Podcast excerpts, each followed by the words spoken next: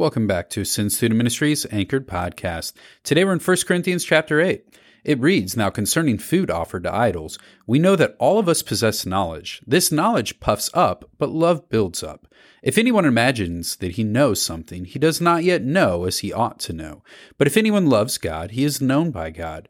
Therefore, as to the eating of food offered to idols, we know that an idol has no real existence, and that there is no God but one. For although there may be so called gods in heaven or on earth, as indeed there are many gods and many lords, yet for us there is one God, the Father, from whom are all things, and for whom we exist, and one Lord Jesus Christ, through whom are all things, and through whom we exist. However, not all possess this knowledge, but some, through former association with idols, eat food as really offered to an idol, and their conscience, being weak, is defiled. Food will not commend us to God. We are no worse off if we do not eat, and no better off if we do. But take care that this right of yours does not somehow become a stumbling block to the weak. For if anyone sees you who have knowledge eating in an idol's temple, will he not be encouraged, if his conscience is weak, to eat food offered to idols? And so, by your knowledge, this weak person is destroyed, the brother for whom Christ died. Thus, sinning against your brothers and wounding their conscience when it is weak, you sin against Christ. Therefore, if food makes my brother stumble, I will never eat meat, lest I make my brother stumble. So, as we look at this very brief chapter we have here in 1 Corinthians chapter 8 today, we see that Paul is focusing in on a specific historic situation that was impacting the church at Corinth. And it's our job here, as someone about 2,000 years later, to put ourselves back into that situation, to understand what's going on, and to understand how significant this issue was for the individuals who are experiencing it. That task is made a little bit more difficult by the fact that we don't really deal with this type of an issue today. We don't really have food that's offered to idols and temples, and so we don't really fully understand the significance of what's going on. But there are two other situations that I think we might understand a little bit more into what Paul is looking at by looking at the situations that might take place in our modern times. So if we had an individual who struggled with gambling for a long time, one of the most insensitive places for us to invite that person or to go in that person's presence would be someplace like a casino or even on a cruise ship walking into a casino or doing anything really that puts that person into a situation where gambling comes back to the forefront of their mind. Or it could be like if we had a person who struggled with eating too much or gluttony, and we took that person to a buffet. It would be very insensitive to put them in a place where their temptation to sin or temptation to fall back into a lifestyle that they no longer want to be in would be more prevalent for them had you not done that or been in that place with them. So as they think about this situation with food offered to idols, these were individuals who had once offered food to idols and had once been in a place where they made sacrifices and then ate of those sacrifices in the temples for these different idols. They would have all had their own set of traditions and their own set of practices.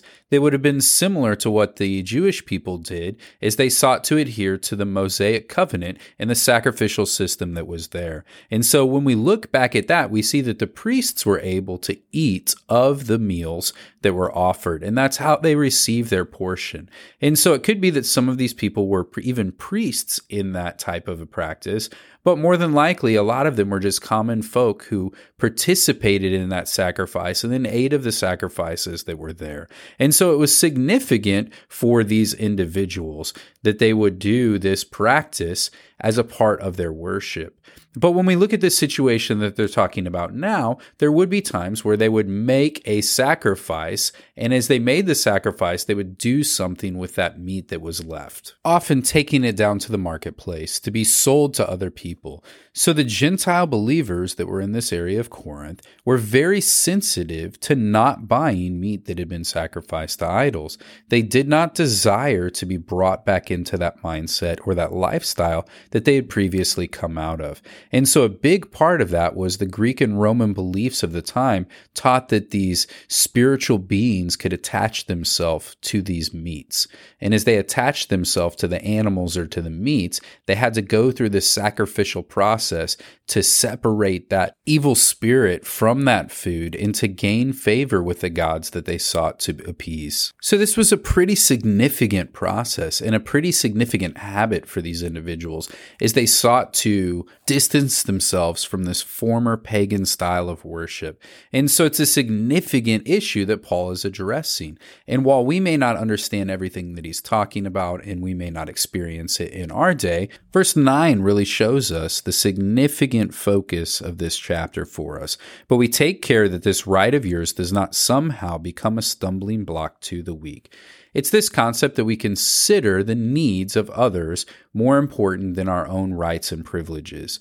That is a hallmark of being an individual believer. And being a redeemed person is understanding that your actions in the way in which you live, in the way in which you interact with other people around you, has an opportunity to either pull people to Christ or push people from Christ. And so, as they made insensitive decisions, what they were really doing was creating barriers between themselves and these other young believers.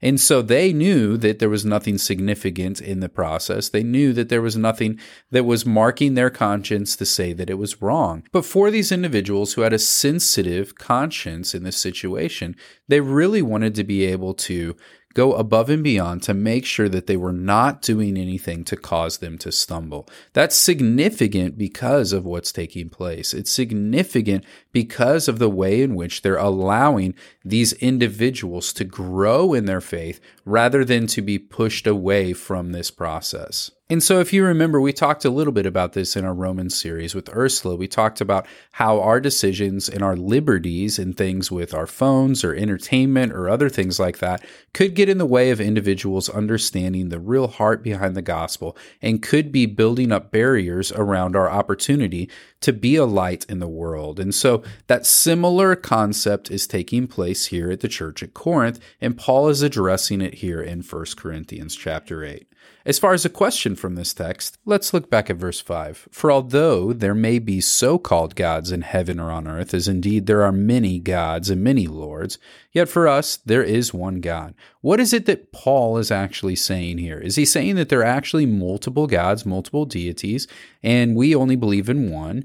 Or is he saying that there's something else going on with this? As we think about this, it's important, and even in my text, we have some quotations around the word gods and around the word lords, and we also have other quotations that we see throughout this chapter where it's showing that there's these words that are being used. And the specific nature of those words is what is being called into question and what is being focused on here.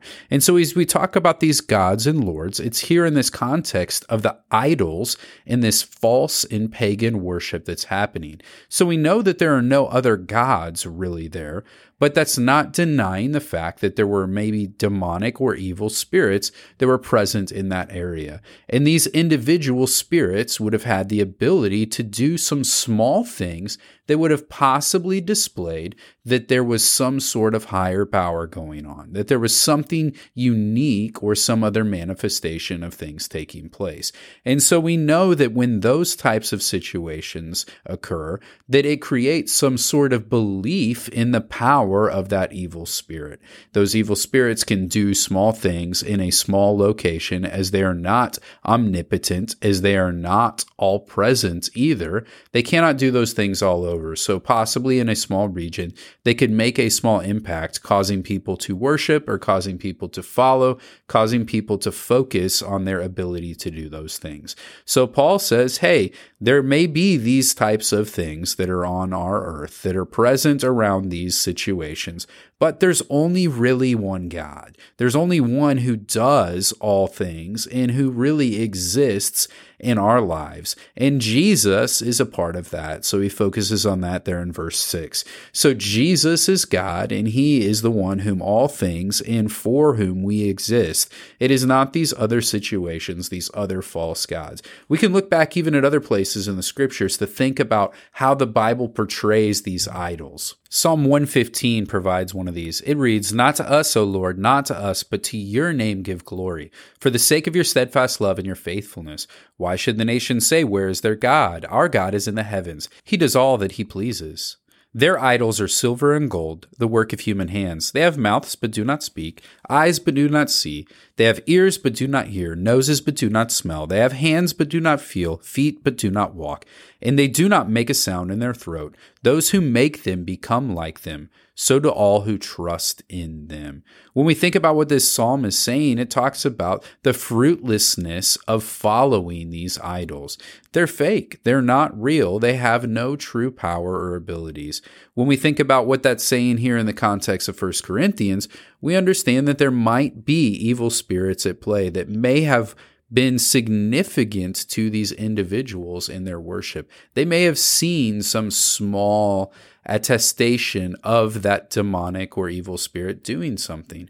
And in doing so, that may be a huge struggle for them. And so Paul wants us to understand that as we sit and we see what he was challenging the Corinthian believers to do, that they should be considering the needs of those persons, not putting themselves back into the situations where they would have a weak conscience and possibly be drawn back into the worship of these vain and useless things, or be drawn away from God in any sort of process by what the decisions the believers make. And so as we walk through that, as always, we say, hey, look at this passage. We know it's a very short passage this week. And so there may not be other significant questions that you have in this process of examining the chapter that you're seeking out to answer, but maybe you have questions for other people about, hey, what are some areas in your life that would be a weak place for your faith, or a place that if you went back into that type of thing,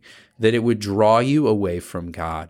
Have accountability with other people about that. Speak to them in the context of community to encourage them to hold you accountable for not putting yourself in those situations where you find that your faith is weak, not putting yourself into opportunities that you might have to stumble, but instead encouraging and building you up in the community of believers so that you are rightly ready to obey God and live your life in a freedom from sin and an obedience to Him. Know today you are loved. You